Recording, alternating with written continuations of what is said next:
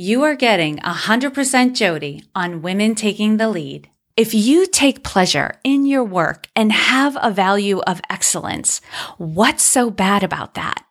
If you are motivated by competition because it brings out your best work and your most creative ideas, what's so bad about that?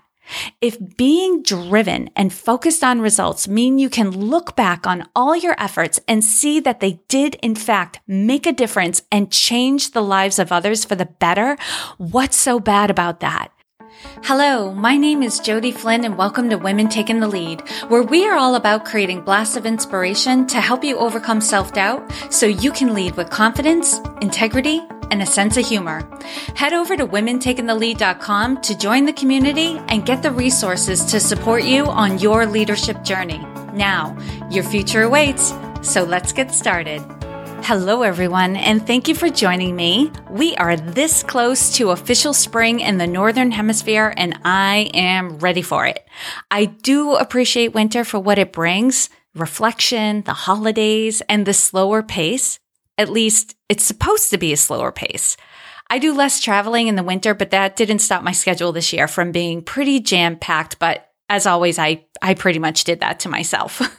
I am ready to be energized by spring and I am looking forward to what the season has to offer. Spring is also bringing Marianne Williamson to Portland, Maine, and I am freaking out. She is the author of the quote at the end of each and every episode of this podcast. I first heard the quote from her book, Return to Love Reflections on A Course in Miracles, exactly 20 years ago. It was 1998, and I was in a leadership development program at the time, and one of the other participants read the quote and passed out printed copies of it. Hearing the quote the first time gave me goosebumps, and I remember starting to cry. The words resonated so strongly with me. To say Marianne Williamson has had an impact on my life would be an understatement.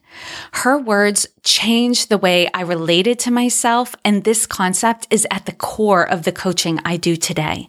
I feel like this is another of the many blessings that have come into my life when I started putting out to the universe what I wanted. If you are local or willing to travel to Maine, I will include the link to buy tickets to this event in the show notes, which is the blog post that accompanies this episode. This week, I wanted to chat about something that has been on my mind because of the work I've done for my website, and it also comes up in conversations on the regular for me. It's the whole concept of being or not being type A. I promote myself as a coach for type A women, and naturally, that's my answer to the questions, what is it you do, or tell me about your business. I can see how my answer immediately has the person I'm talking to assessing whether or not they would put themselves in that category. I often hear as a first response, I don't know if I'm type A or I wouldn't categorize myself as type A. When I ask a few questions to help them figure it out, it commonly turns out that they do in fact have type A tendencies. Because this is a common occurrence, I debated on changing the language to describe the work that I do.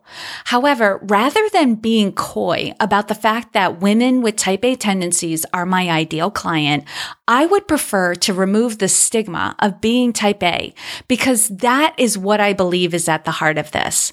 There is a negative connotation in our culture to having type A tendencies. The qualities of being driven, goal oriented, results focused, focused are not considered feminine qualities. The stereotypical image I believe most of us have about a type A person comes from a masculine image of an aggressive, super competitive, winning is the only thing that matters, workaholic, unfeeling type of person. That's not me and that's not you. I don't even know many men that would fit this stereotypical description. But I think the negative stereotype of being type A is why many women shy away from the term type A until I can get them to see their own natural tendencies and laugh about them. Let me give you some background on where the term type A came from, along with some descriptors of type A tendencies and the positive and negative aspects of these tendencies. In the 1950s, a study on heart disease was conducted by two cardiologists, doctors Meyer Friedman and Ray Rosenman. As was common at the time, all the subjects of the study were men, and this study identified three types of behaviors.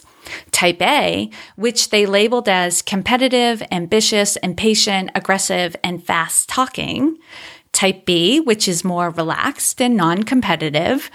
And type C, which is hardworking but becomes apathetic when faced with stress.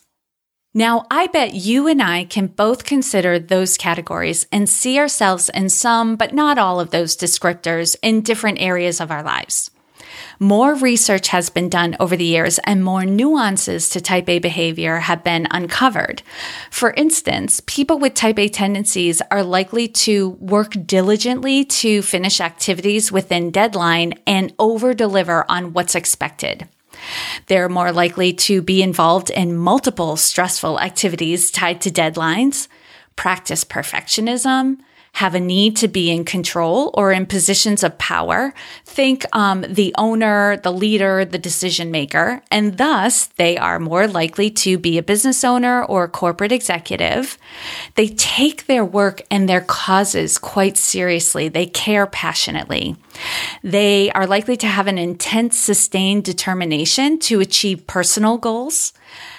They are likely to be hypersensitive to time because they hate to waste it compete constantly against others and themselves, have a persistent desire for recognition and advancement, exhibit mental and physical alertness over a long period of time, and they may appear, and I'm underscoring this, appear to be insensitive towards others' feelings.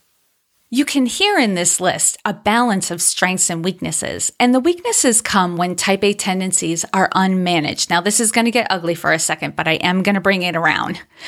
If left unmanaged, these tendencies lead to stress, anxiety, frustration, exhaustion, martyrdom, overwhelm, feelings of powerlessness, self doubt, insomnia, and an inability to concentrate, make decisions, unplug or relax, have fun, or feel happy.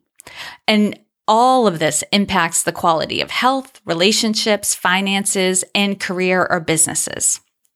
I also want to point out that because of our culture, more and more people are exhibiting type A tendencies.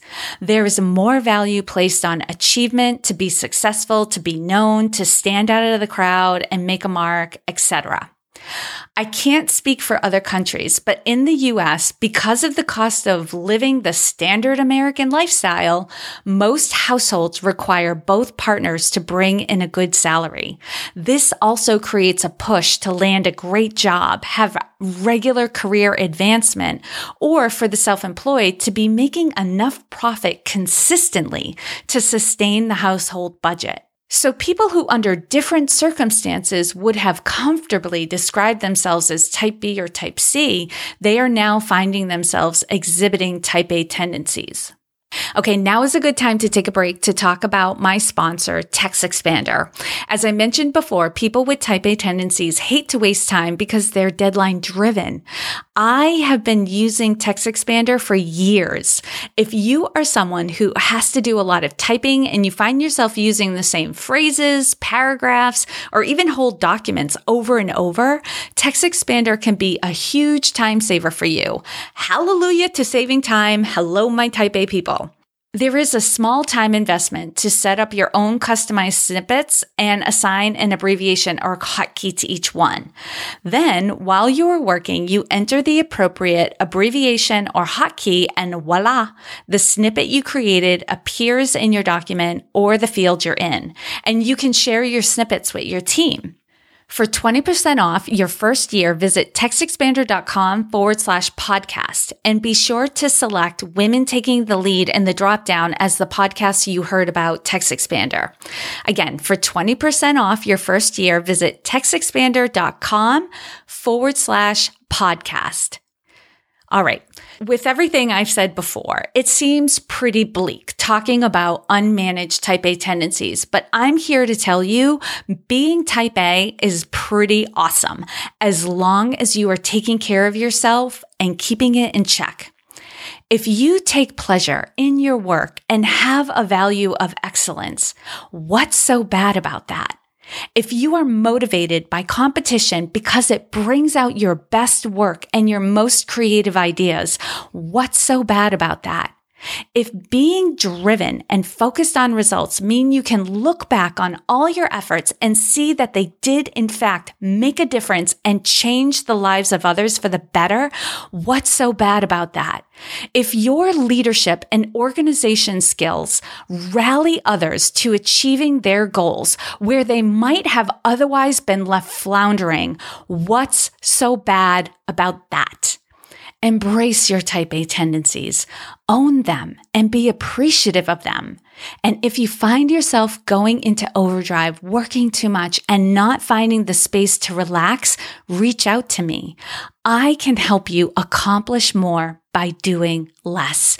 It's all about leveraging your strengths so you have more time to relax and stay in a creative and connected space, which then turns into bigger and better results. Being type A is pretty awesome, and I wouldn't change if given a choice.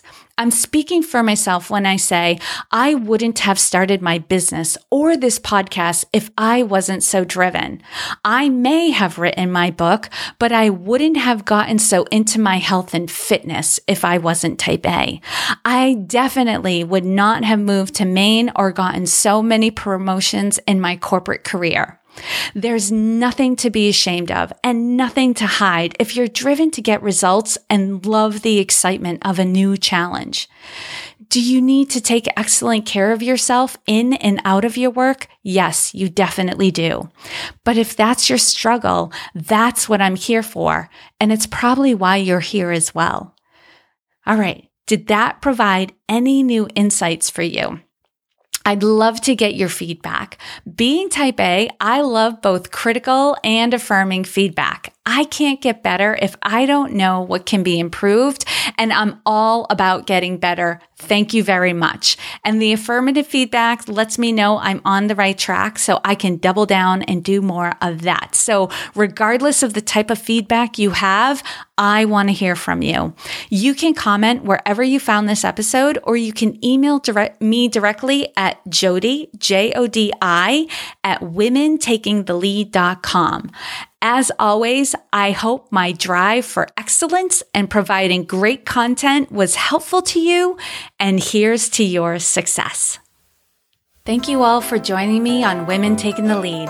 And to strengthen you on your own leadership journey, I'd like to send you off with a quote from Marianne Williamson, so here goes. Our deepest fear is not that we are inadequate. Our deepest fear is that we are powerful beyond measure. It is our light, not our darkness, that most frightens us.